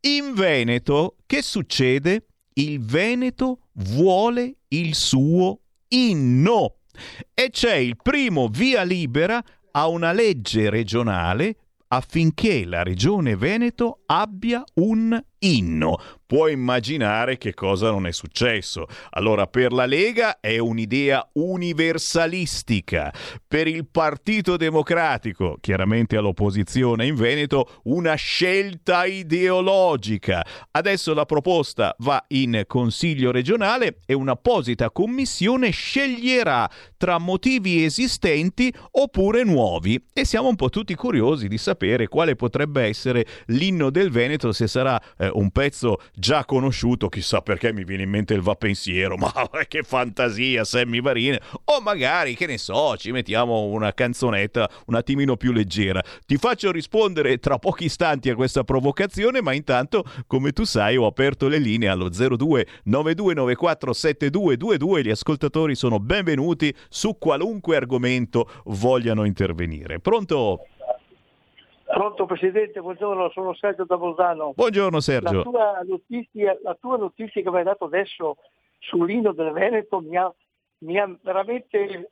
Sono rimasto stupefatto perché sai che io sono di origine veneta e pertanto nel mio DNA ci sarà sempre il leone di San Marco. Però approfitto della presenza del Presidente Mirko Filò le faccio gli auguri uh, di buona Pasqua a tutta la sua regione e, e nel frattempo faccio gli auguri a tutto il popolo friulano e veneziano giuliano, aggiungo anche questo, Friuli Venezia Giulia, di buona Pasqua. E spero che lunedì pomeriggio possa sentire le campane di San Marco, ecco le campane di San Marco a cantare in festa per la Lega. E auspico che questa autonomia che noi speriamo sia attuata anche nelle Marche e in tutte le regioni d'Italia, perché l'autonomia differenziata è l'unica panacea per salvare questo paese. Ti saluto, auguri Mirko e auguri a tutti di buona Pasqua. Ciao. Grazie, naturalmente Grazie. auguroni anche a tutti voi ascoltatori che magari nei prossimi giorni per i motivi più diversi avrete la radio spenta o sarete in giro e io approfitto, visto che stiamo parlando di Friuli, per ricordare che questa sera alle 18.30 ad Udine in Piazza Libertà e ci sono i governatori, ragazzi. Ci sono i governatori uniti per il Friuli Venezia Giulia, quindi tutti i grandi della Lega riuniti per fare il tifo. Perché fanno il tifo? Perché questa domenica 2 aprile, lunedì 3 aprile, in Friuli Venezia Giulia si vota per il nuovo Consiglio regionale. Quindi questa sera a Udine ore 18.30, Piazza Libertà, ma non è finita c'è il eh, gran finale e, e, anche qui ragazzi sarebbe il caso se siete in zona di farci un giro domani venerdì 31 marzo sempre a Udine piazza 20 settembre ore 17.30 la chiusura della campagna elettorale con Matteo Salvini Giorgia Meloni ma ci sarà anche Tajani Fedriga e Fontanini. Chi ha orecchie per intendere intenda e, e, chi passa da Udine li può salutare tutti insieme. Ma torniamo nelle Marche con Mirko Bilò. Mirko, co- cosa rispondi alla provocazione che ti ho lanciato? E quindi il Veneto che pensa a un suo inno, guarda un po'. Ma anche noi lo abbiamo con eh, il maestro pianista Giovanni Allevi eh, di Ascoli Piceno, quindi un eh, pianista internazionale conosciuto in tutto il mondo, quindi anche noi diciamo che possiamo fare tanto come, come immagine, come testimonianza diciamo, di un grande musicista che ce lo stimano a livello internazionale. E come ragazzi, eh, hai nominato non un grande ma un grandissimo, molto amato su queste frequenze, soprattutto dal nostro direttore Giulio Cainarca. Eh, Torniamo, torniamo certamente eh, a quello di cui ti occupi eh, quasi quotidianamente, che è eh, la promozione della tua terra. Ricordiamo Mirko Bilò, eh, sei stato vice dirigente della Digos eh, di Ancona, ora sei consigliere regionale, vicepresidente del gruppo consigliare Lega, seconda commissione assembleare sviluppo economico, lavoro, affari europei e internazionali, membro del Consiglio dei Marchigiani all'estero, sei stato vice sindaco e sindaco di Numana, bellissima città da cartolina, ma soprattutto sei stato tra eh, i fondatori dell'associazione Riviera del Conero per la promozione territoriale, le iniziative di sviluppo turistico. Eh, in generale hai dato una mano e la dai ancora oggi importante eh, per il turismo nelle Marche. Eh, partendo poi eh, da eh, tante eh, piccole grandi innovazioni che hai portato avanti, che hai sostenuto in eh, questi anni e ragazzi qui veramente non c'è che l'imbarazzo della scelta innovazioni che riguardano la regione Marche e che eh, servono proprio per far conoscere una bellissima regione, eh, bellissima è attiva, a differenza di altre, una dinamicità interna eh, che non è da tutte eh, nel centro e nel sud d'Italia. Da dove partiamo quest'oggi? Perché io eh, sbirciando vedo eh, un fracco di, di, bellissime idee da Vinitali all'enoturismo, il turismo del vino, all'ittiturismo, all'agriturismo, alla legge sui borghi, tante piccole belle iniziative che poi diventano grandi perché e quando arrivano i turisti a livello nazionale, a livello internazionale, spalancano la bocca e dicono eh, e questa è la cosa forse eh, più, più bella. Da dove, da dove vorresti partire questa volta, Mirko? Ma eh, diciamo che eh, possiamo iniziare tranquillamente su quello che è il concetto diciamo, di questa promozione, di, questa, di, queste nostre eccellenze, di queste nostre bellezze. Quindi il concetto di turismo esperienziale, fatto di storia, cultura, tradizione, enogastronomia, ambiente, paesaggio, per i quali la nostra regione, io credo, rappresenti un connubio tra la costa e l'entroterra. Questi nostri gioielli veramente vanno, vanno promossi, vanno raccontati, vanno narrati. Ne abbiamo tante di eccellenze e di, di meraviglie. Importante mettere in rete.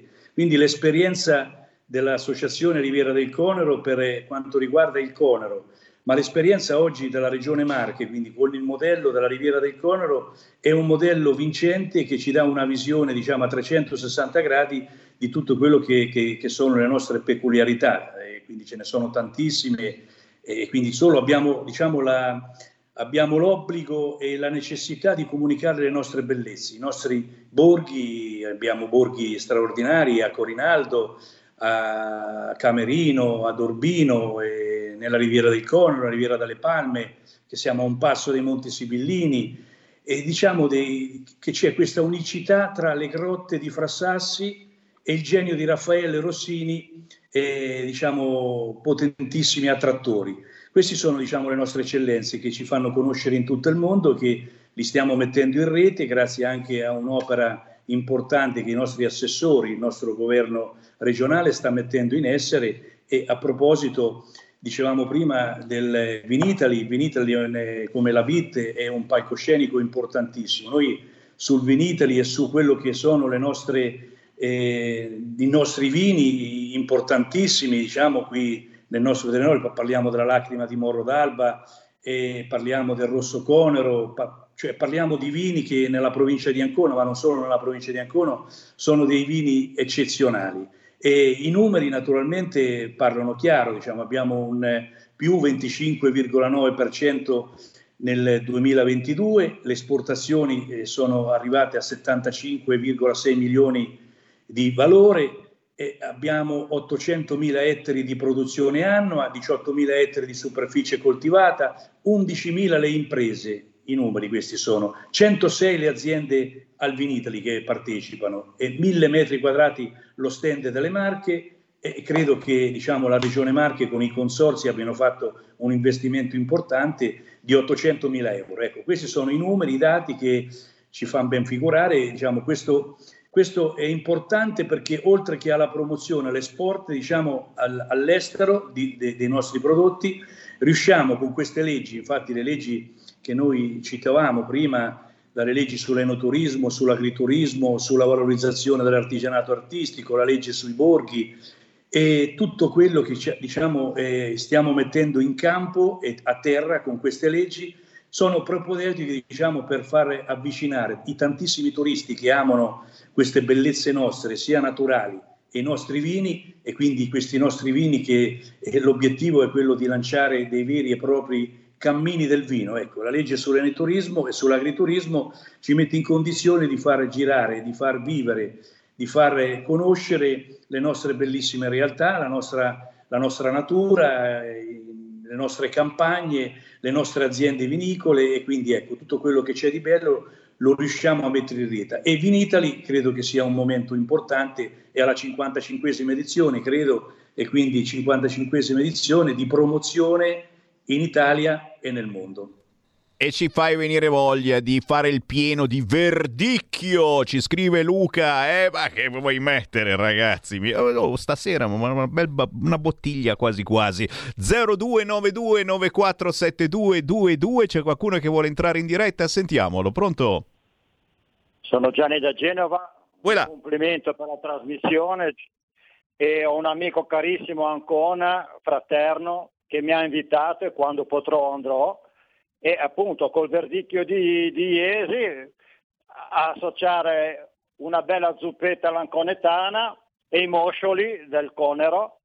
E poi naturalmente vorrei andare a visitare la, tutte le varie realtà de, delle Marche che è una regione meravigliosa. E soprattutto andrò volentieri ad Ascoli Piceno a vedere la famosa Piazza del Popolo, che è, un- è una piazza, una delle più belle d'Italia in assoluto e mi auguro che si rafforzi sempre il concetto nostro che è, è- è il cardine della Lega, l'autonomia, il federalismo, la famiglia, perché senza la famiglia non si possono, non si, può- non- si costruirono questa realtà che abbiamo in tutto il paese italiano, nell'agricoltura, nell'artigianato, perché senza una famiglia composta da una madre e da un padre, dai nonni che hanno trasmesso ai figli ai nipoti, diciamo così, eh, eh, le- tutti i vari passaggi de- de- della, della vita reale e non è speculativa, ecco, e di conseguenza eh, mi auguro che la Lega ritorni ai suoi veri cavalli di battaglia e soprattutto con la questione dei LEP, cosiddetti LEP, eh, ho, ho i miei dubbi sui vari Amato, Anne Finocchiaro e compagnia cantante, che sicuramente non sono certo dei federalisti quelli, ma sono della gente parassita, del vecchio regime parassita italiano. Ecco. Grazie al nostro ascoltatore da Genova che ha titillato ulteriormente il vicepresidente del gruppo Lega Marche Mirko Bilò, certamente il territorio depositario eh, degli antichi valori e l'importanza certamente dell'imprinting eh, della Lega e di quello che è eh, il nostro eh, movimento da sempre, federalismo, il- la voglia di valorizzare di difendere il proprio territorio. E aggiungo io, signori, e per farlo e per farlo bisogna fare squadra, e c'è poco da fare, bisogna fare squadra anche con chi magari è, è di un altro movimento, è di un altro partito, ma crede comunque nella valorizzazione del territorio, ma crede in questa eh, operazione importantissima che è eh, il federalismo, eh, che è un- una vera e propria assunzione di responsabilità che non è né di destra né di sinistra, è semplicemente un'assunzione di responsabilità e, e- e di dire io difendo la mia terra, io valorizzo la mia terra. Ma lascio naturalmente parlare Mirko Bilò, prego. Ma sì, io mi associo infatti a quei valori, a quell'identità che diciamo ci deve contraddistinguere e noi siamo per questo. E a, a proposito, dico anche facendo un po' di, assimilando un po' anche quello che è la storia dei nostri vini, come dicevamo, la lacrima di Morro d'Albe è un rosso particolarmente raro perché è prodotto con l'unico vitigno autoctono di questa zona. Poi si narrano anche, secondo la leggenda, e lo- nel 1167 lo ha apprezzato particolarmente Federico Barbarossa che durante l'assedio ad Ancona pose il suo quartier generale proprio al castello di Morro d'Alba. E, e poi posso continuare, il rosso conero era apprezzato già dai romani come conferma lo stesso Plinio il Vecchio nella Storia Naturalis parla dei vini anconetani come vini di particolar fama. Ecco, la tradizione racconta anche che il rosso conero e il verdicchio sono stati usati da Annibale per curare i suoi cavalli ammalati nel corso delle guerre combattute dai cortigianesi in Italia contro i romani tra il, 2000 tra il 218 e il 216 a.C. Ecco, noi siamo affezionati alla nostra storia perché senza la nostra storia e il nostro passato non si costruisce né un presente né un futuro. Abbiamo questa visione e noi dobbiamo promuovere questi territori perché hanno tanta di storia, tanta identità che la possiamo raccontare ai nostri giovani perché ce l'hanno raccontata i nostri avi, i nostri nonni, i nostri genitori, quindi noi saremo portatori di questi ideali, di questi valori. E questo vale, signori, per ogni zona d'Italia e a me fa piacere che ogni giorno nella trasmissione che sentite ci colleghiamo con una zona diversa d'Italia per commentare da una parte eh, le notizie anche nazionali che si susseguono eh, dalle agenzie, ma dall'altra proprio eh, per parlare di territorio, per dare buone notizie e purtroppo anche cattive notizie, per valorizzare il territorio. Oh, abbiamo ancora una manciata di minuti e io leggo che mh, tra le cose eh, belle che hai fatto hai valorizzato anche lo sviluppo dell'ittiturismo nelle Marche e del brand città della fisarmonica. Eh, eh, Parlaci di questa città della fisarmonica che io, che io effettivamente mi ero completamente dimenticato. Sì, questa diciamo, eh, Castelfidardo è conosciuta nel mondo perché ha delle aziende, come dicevamo prima, storiche eh, di fabbricazione di fisarmoniche veramente di eccellenza e di grande spessore, che ci ha fatto conoscere in tutto il mondo e ancora oggi, diciamo, a parte qualche azienda che è stata acquistata da eh, ditte, diciamo, società straniere, perché hanno voluto investire in questo brand diciamo, della fisarmonica. La fisarmonica di Castelfidardo è, è, è, qualcosa di meraviglioso. Anche i cinesi cercano di copiarcela, ma ecco, sono venuti qua loro ecco, a prendere un'azienda perché non riuscivano a farla come l'hanno diciamo, fatta i nostri, i nostri, artigiani, i nostri maestri. E la, la fisarmonica quindi per la, per la sua diciamo, ecco, così, mh, particolarità eh, gli abbiamo dedicato una, già c'era una, una legge, l'abbiamo migliorata, l'abbiamo potenziata, abbiamo dedicato una giornata proprio al Festival della Fisarmonica, invitando i migliori diciamo, fisarmonicisti a livello internazionale e, e quindi ecco, e anche questo è un viatico di promozione turistica, economica, sociale, di aggregazione e, e quant'altro. E cavolo! Poi, poi l'ititurismo, ecco, l'ititurismo anche qui e possiamo dire ecco, eh, che con questa legge andiamo ad incentivare, a promuovere anche qui quello che è tutta l'attività diciamo, della, dell'agricoltura, ma ecco, vista dal punto di vista diciamo, della pesca, del mare, della costa, dove eh, tantissimi diciamo, giovani si stanno avvicinando anche come esperienza eh, di lavoro. Eh, quindi aver arricchito questa, questa legge, questa legge dell'editorismo, dove si ha la possibilità di poter ospitare e di poter far pranzare o cenare i potenziali turisti che frequentano la nostra regione, le Marche, quindi fare l'esperienza con il pescatore dove gli si narra un po' la storia di quel paese, della pesca, delle abitudini locali di un piccolo borgo, di un piccolo borgo marinaro, ecco, e poi accompagnarlo eh, nella cucina, alla, nella propria casa o in una struttura dedicata a posto per queste, per queste esperienze, credo che sia una cosa bella, utile, di promozione, ma anche di lavoro e di anche crescita, anche di dare la possibilità ai nostri giovani di fare qualcosa di diverso.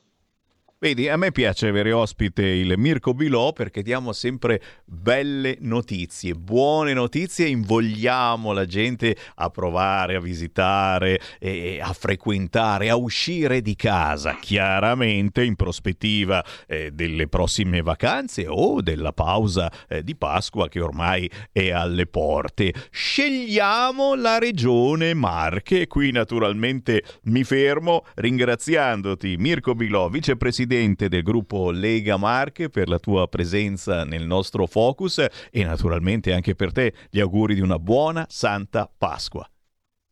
Grazie, grazie a voi che state facendo un ottimo servizio, un ottimo servizio di comunicazione, di conoscenza dei territori e quindi vi devo dire grazie e faccio anch'io, approfitto a tutti i vostri telespettatori che, diciamo, eh, che vi ascoltano nella radio i migliori auguri di una buona Pasqua, di salute, di benessere e di scegliere le nostre marche come meta turistica. Grazie.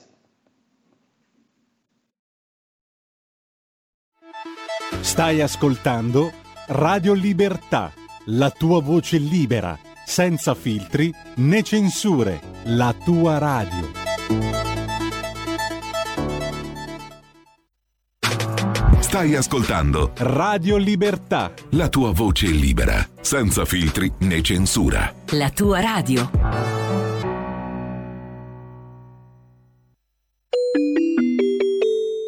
Qui Parlamento. Di rispondere, prego Ministro.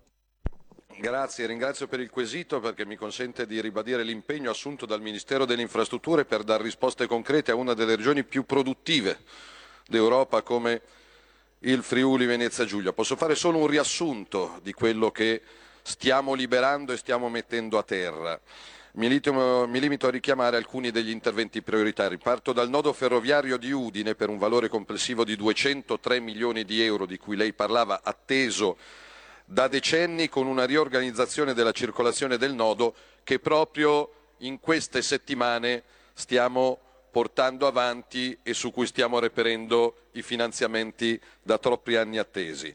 Poi ci sono 1 miliardo e 800 milioni di euro per il potenziamento tecnologico della tratta ferroviaria Venezia-Trieste che verrà fatta ovviamente ascoltando i territori perché dal mio punto di vista ogni infrastruttura stradale, ferroviaria e autostradale deve essere fatta non sulla testa ma con la compartecipazione e la condivisione dei territori interessati. Il nuovo porto di Trieste 450 milioni di euro per riqualificazione delle banchine, terminal e piattaforma logistica da completare entro il 2026, quindi diamo tempi assolutamente certi.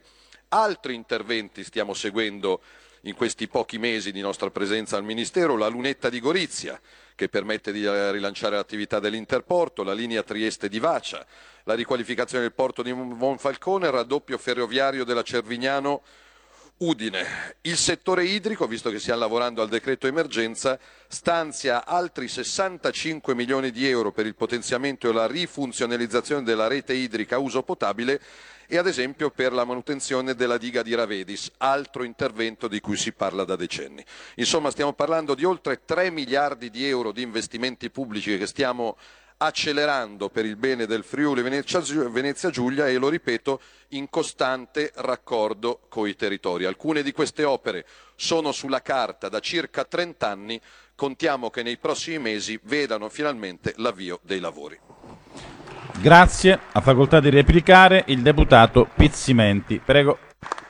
Grazie Presidente, chiaramente ringrazio il Ministro, ma soprattutto mi confortano le sue parole perché al di là delle cifre che sono ingenti, c'è una temporalità su quello che potrebbe succedere nei prossimi anni.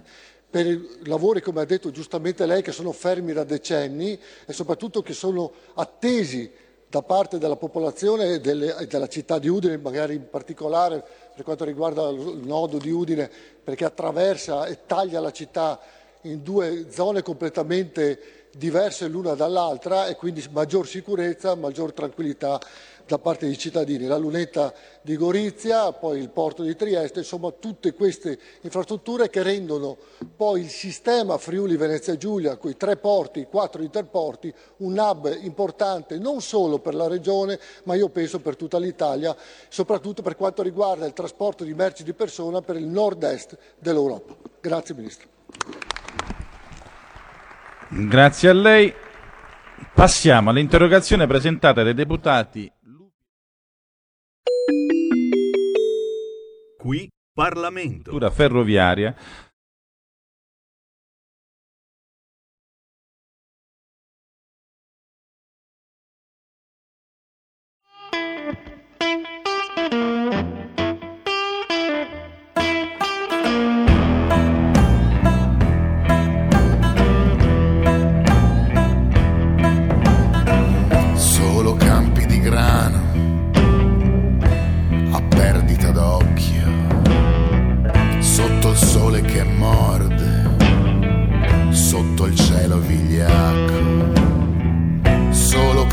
di grano e croci e rovine di case, mentre grida di corvi fan vibrare le strade.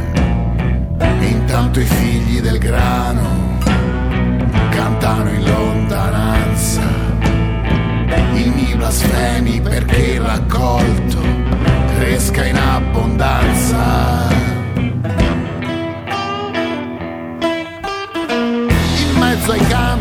Poche persone, gli sguardi bassi senza parole. Qui non è come in città, comanda un altro signore.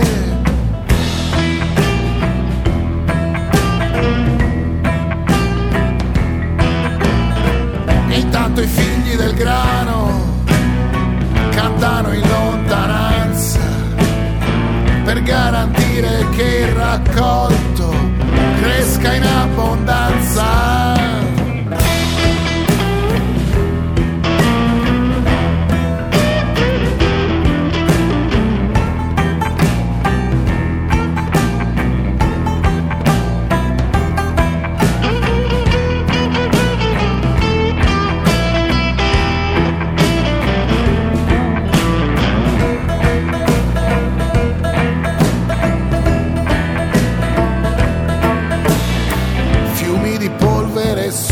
In abbondanza.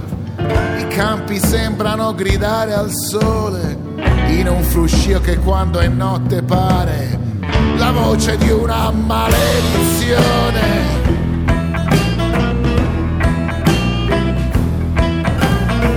E intanto i figli del grano cantano in lontananza, versano sangue perché il raccolto cresca in abbondanza.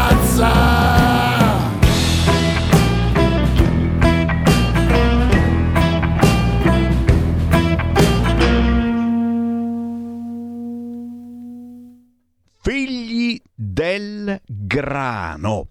Sempre roba particolare, eh? Sammy Varin vi trasmette, non troverete la solita musica che gira sulle altre radio. Nella mia trasmissione vanno solo artisti indipendenti, possibilmente sconosciuti a livello nazionale. Questo si chiama Michele Mingrone, autore, chitarrista, copywriter, arriva da Firenze, portatore insano di ansia e disagio, così si autodefinisce Michele Mingrone, viaggiatore e cantautore immaginario, con figli del grano. E questa canzone chiaramente la trovate su tutti gli store digitali, ma anche su Facebook, digitando Michele Mingrone, figli del grano. E siamo alle 14.38, signori. Oggi non c'è hashtag bambini strappati, abbiamo una manciata di minuti in più da trascorrere insieme, ma tra poco vi trasmetterò un servizio del grandissimo Claudio Bernieri con una sorpresa che arriva dalla Darsena di Milano. Intanto riapriamo giustamente le linee allo 0292947222 oppure WhatsApp 346 642 7756 e tutti i siti si sono aggiornati con la Lega che va contro Busia per le critiche al nuovo codice degli appalti. Frasi gravi, non può più guidare l'anticorruzione. Che cosa aveva detto questo Busia Busia? Appalti troppo veloci a rischio la qualità. Praticamente eh, questa eh, bellissima, a mio parere, definizione eh, dei lavori, nuova definizione che la Lega fa per tutti gli appalti è quella di mettere un po' di Cosa dice Semivarin di solito? Dai che lo sapete. Pepe in culo, ok? Con tutto il rispetto, certamente, per chi non può mangiare pepe, tra cui il sottoscritto Sammy Varin, però capite che eh, gli appalti in questo paese eh, sono troppo lenti, c'è troppa burocrazia, ci bisogna chiedere troppi permessi. Matteo Salvini e questo governo hanno scelto di mettere un po' più di pepe in culo. Chiaramente mai avessero deciso una roba del genere perché? Perché c'è un partito democratico che è il re della burocrazia, è quello che ha inventato la burocrazia. Se c'è una cosa lenta che dite ma com'è possibile, bisogna fare tutti questi controlli, chiedere tutti questi permessi, quella cosa l'ha inventata il Partito Democratico. Il PD fa uno stracciamento di vesti gigantesco e insieme a lui tutti i suoi accoliti sparsi in questo e in quest'altro partito e non solo nei partiti perché purtroppo la politica entra, si ramifica da tutte le parti in questo paese. C'è qualcuno in linea 0292947222? No, è caduta, è caduta e allora ridiamo di nuovo la possibilità di entrare in diretta anche a chi ci segue eh, sul canale YouTube e su Facebook, lo ricordiamo, il bello eh, di questa radio è che è multidisciplinare, chiunque può ascoltarci e chi facilmente sulla televisione da casa, sul canale 252 del televisore in tutta Italia, chi si è acquistato un'auto recente e ha scoperto che nell'autoradio c'è anche la banda DAB e Radio Libertà è in tutta Italia sulla banda DAB, quindi sull'autoradio, ma anche sulle nuove radioline che comprate da Media World c'è la banda DAB. Chi ci ascolta sul sito internet radiolibertà.net E qui tra dieci minuti troverete anche il podcast di questa trasmissione, quindi potete riascoltarmi, addirittura scaricare la trasmissione e sentirvela come ninna nanna. Chi naturalmente ha scelto la via più facile e veloce si è scaricato l'applicazione di Radio Libertà sul proprio cellulare e ci sente ovunque con le cuffiette di una comodità veramente incredibile. Eh, la principale notizia, vi dicevo, è questa di una Lega eh, che eh, chiederebbe le dimissioni di questo Busia Busia. Frasi gravi, non guidi più l'ANAC. Eh, questo diceva, nei piccoli comuni conteranno relazioni e parentele. La replica del responsabile enti locali del Carroccio Locatelli, se parla così di migliaia di sindaci, pensa che siano tutti corrotti. Staremo a vedere naturalmente come eh, cosa eh, come si prosegue, che cosa succede, ma questo nuovo codice eh, degli appalti comunque dice che non ci sarà più gara per il 98% dei lavori pubblici. Tu dici è pericoloso tutto ciò? Io dico che semplicemente ci sono lavori che eh, vanno avanti per decenni e decenni e bisogna sveltire la situazione. Poi se dici eh, che andremo tutti quanti in mano a mafia, andrangheta e boing, bidibi boing, io ti rispondo perché fino adesso com'è andata, secondo te? Ton, to, to, to. Questa comunque è la notizia principale eh? in questo momento su tutti i siti internet, sappiatelo, e quindi eh, si andrà certamente questa sera a discutere e a litigare. Poi il Papa ricoverato, infezione respiratoria acuta, ma nessun problema cardiaco, e Berlusconi che è stato dimesso dall'ospedale San Raffaele. Queste le principali notizie, poi con notizie eh, di cronaca territoriale editoriali che dicono ma com'è possibile una roba del genere a Venezia? Sentite qua, cerca di fermare tre ragazzi che fanno pipì di fronte all'hotel. Portiere massacrato, ferita la madre. È successo fuori dall'albergo autostrada di Mestre e probabilmente ci siamo stati anche in parecchi ai tempi quando eh, si faceva eh, la grande manifestazione della Lega a Venezia. Pugni e calci in faccia al figlio dei titolari di questo albergo autostrada di Mestre, rotto un braccio alla madre che ha tentato di aiutarlo. E naturalmente tacciamo di infinite cose, eh, se non eh, andiamo a Bologna il barbecue in giardino non rispetta i divieti antismog? Multa da 200 euro. Perché? Perché hai fatto combustione all'aperto. Gli agenti della polizia locale, chissà se qualcuno ha fatto la spia, si sono presentati a causa eh, a casa di questo trentenne eh, con la multa in mano perché perché sta inquinando. E mi viene in mente naturalmente eh, altre leggi che dicono che non si possono accendere i camini, quelle cose terribili che uno dice vabbè eh? Forse è il caso di dare un aggiornamento al momento storico che stiamo vivendo. Intanto, naturalmente, un grande saluto a tutti voi che ci seguite dal Piemonte e dall'ovest della Lombardia. Oggi si è aggiunta anche la pioggia acida, acido, acida, dopo eh, la ditta che ha preso fuoco e che è andata a fuoco ieri di sostanze chimiche. Ieri sera respiravamo tutti eh, nella zona di confine eh, tra Lombardia e Piemonte fronte una certa atmosfera un po' acidina e, e quest'oggi l'atmosfera acidina ci è caduta sulla testa, visto che su Milano, e sulla Lombardia e su parte del Piemonte ha piovuto. Ma è il caso di fermarci? Sì! Perché? Eh, perché? Perché adesso andiamo a Milano con una buona notizia. Ogni tanto il Semmi Varin qualche buona notizia ve la dà.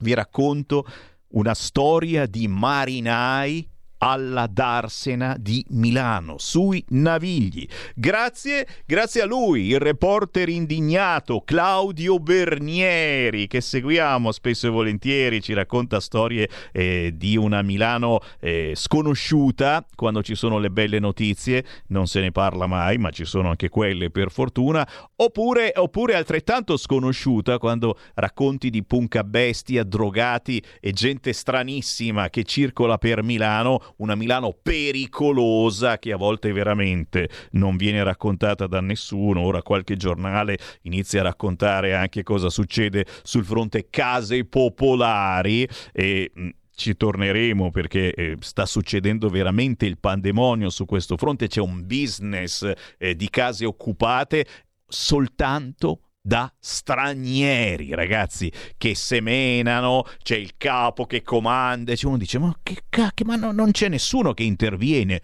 No, tutti zitti a Milano, chiaramente la Milano della periferia. Eh beh, se sei in centro Milano lo sai, la Milano dei ben pensanti ai caviale è ben diversa. Beh, adesso invece la buona notizia arriva dall'imbarcadero alla Darsena di Milano, dove ogni venerdì sera, quindi domani, parte una gondola ne abbiamo parlato l'altra settimana. In questa gondola si canta e si suona, gira per il naviglio cantando e suonando, una gita bellissima e che vi consiglio di fare ogni venerdì sera dalla Darsena di Milano e più precisamente dall'Associazione Marinai d'Italia. I marinai milanesi gestiscono lì un storico mitico ritrovo c'è un museo della Marina Militare e una scuola di canoa. Scommetto che non lo sapevate. Io ringrazio il reporter indignato Claudio Bernieri che ci regala 10 minuti di informazione assolutamente sconosciuta di una Milano che ci piace, di una voglia di mare eh, che purtroppo a Milano non si può fare, eh, ma c'è sempre il naviglio. Buon ascolto. Qui è stato nel 1911 è stata fondata da un eh, marinaio milanese che per ragioni di famiglia si era ritrovato a girare il mondo sui velieri di, di, di, che andavano, sulle navi che andavano quella volta e ha fondato l'associazione eh, marinara da cui poi è eh, nato l'Associazione Nazionale Marinai d'Italia, che è un'associazione che vede tutti quelli che eh, per ragioni di lavoro o di, di, di personali hanno fatto servizio nella Marina Militare. Quindi noi siamo tutti ex Marina Militare. Quando il servizio militare veniva fatto per chiamata di leva, eh, la Lombardia e ovviamente Milano è stata una delle regioni, delle regioni che aveva più persone in marina. La ragione era semplice. Tutti i giovani, in particolare i tecnici, che lavoravano per industrie fornitrici della marina, Magneti Marelli, Alfa Romeo, eh, Siemens, eccetera, finivano in marina. Era un reclutamento forzato. Finita la seconda guerra mondiale, si è aggiunta un'altra motivazione a questo. You may not know what SSL is, but hackers do, and they hate it. SSL helps protect your site and your visitors, and that little green lock in the address bar lets your customers know their sensitive data is protected. Stay secure with SSL from GoDaddy.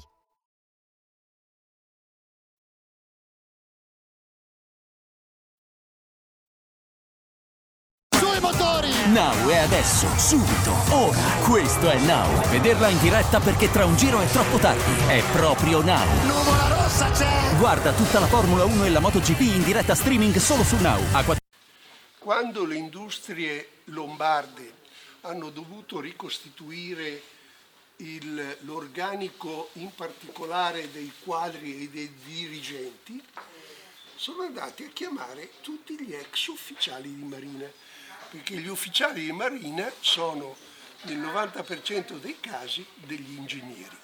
Scusi, e lei è un ingegnere ufficiale? No, io ero un sottufficiale, non, non mi prendo incarichi che non ho. Io eh, sono stato un sottufficiale di Marina, ma comunque di quelli che eh, ave- avevano una certa importanza.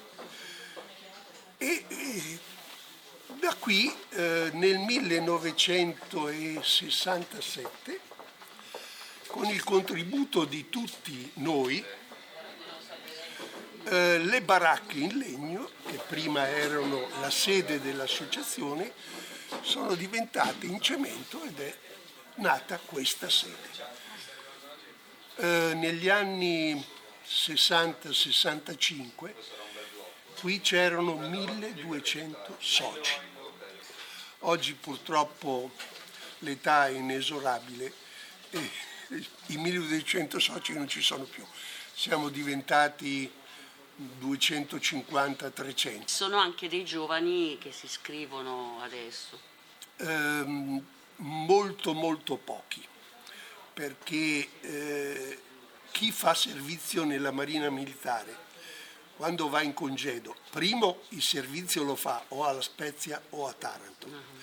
Quando va in congedo si ritrova con le famiglie che sono, hanno base alla Spezia o base a Taranto, quindi a Milano Qualcuno però eh, ultimamente si fa vedere perché con il fatto che noi facciamo scuola di canoa, noi siamo anche eh, il gruppo che seleziona i ragazzi che vogliono passare un po' di giorni a bordo delle navi scuola della Marina, perché le navi scuola della Marina, parlo del Vespucci, del Palinuro, quando trasferiscono, eh, si trasferiscono per caricare gli allievi, imbarcano anche ragazzi che non hanno niente a che vedere con l'accademia e quindi passano magari una settimana, dieci giorni a bordo di queste navi con tutte le regole che devono rispettare a bordo di queste navi.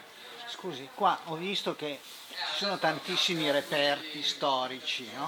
Lei eh, allora, Ora, lei dove era imbarcato durante Il reperto storico più importante che c'è qua dentro è alle mie spalle. Ah. Quella che vedete lì è una cassa rapida di immersione di un mezzo eh, che è passato alla storia come maiale. I mitici MAS, no? No, no, no. Diversi. I mitici maiali, ma in realtà eh, chiama, era, il mezzo era un siluro a lenta corsa. I maiali sono i protagonisti, i protagonisti dell'impresa di Alessandria, dove Durande la Pen e altri marinai hanno fatto saltare per aria due corazzate. Un, eh, una, la Valiant, ci hanno girato anche dei film certo. a proposito. Quella è una cassa rapida di immersione che eh, faceva parte di un eh, siluro a lenta corsa di Lucio Visentini, che è quel marinaio che è raffigurato, che per due volte è riuscito ad entrare nel porto di Gibilterra, stiamo parlando della seconda guerra mondiale.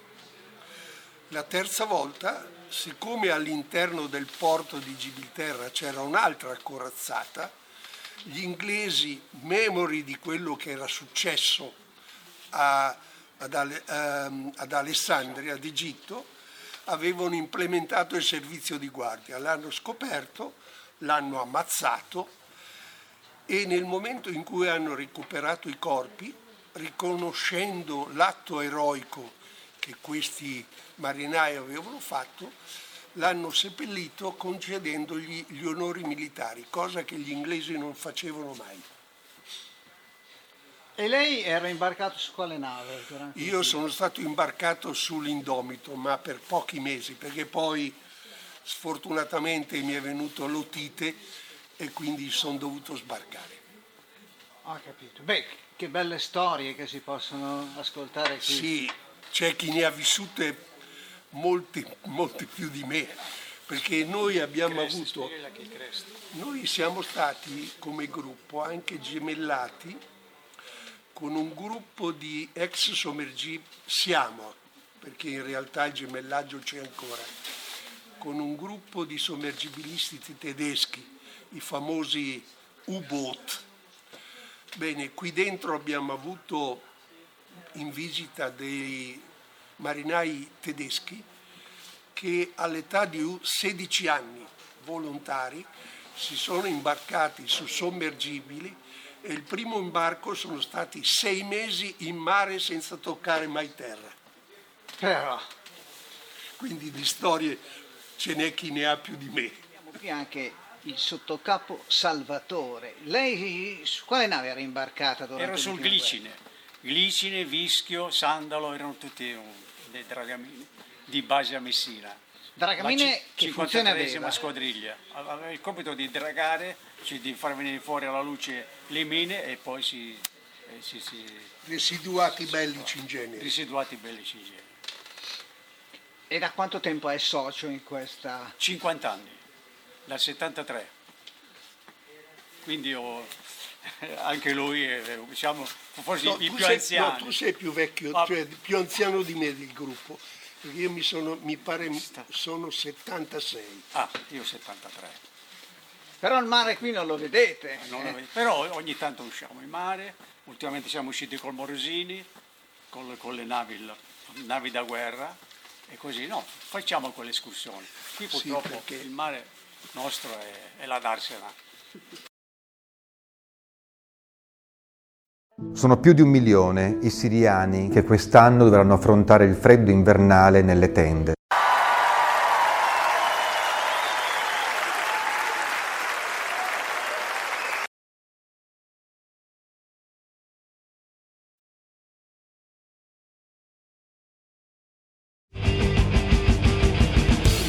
Avete ascoltato Potere al Popolo.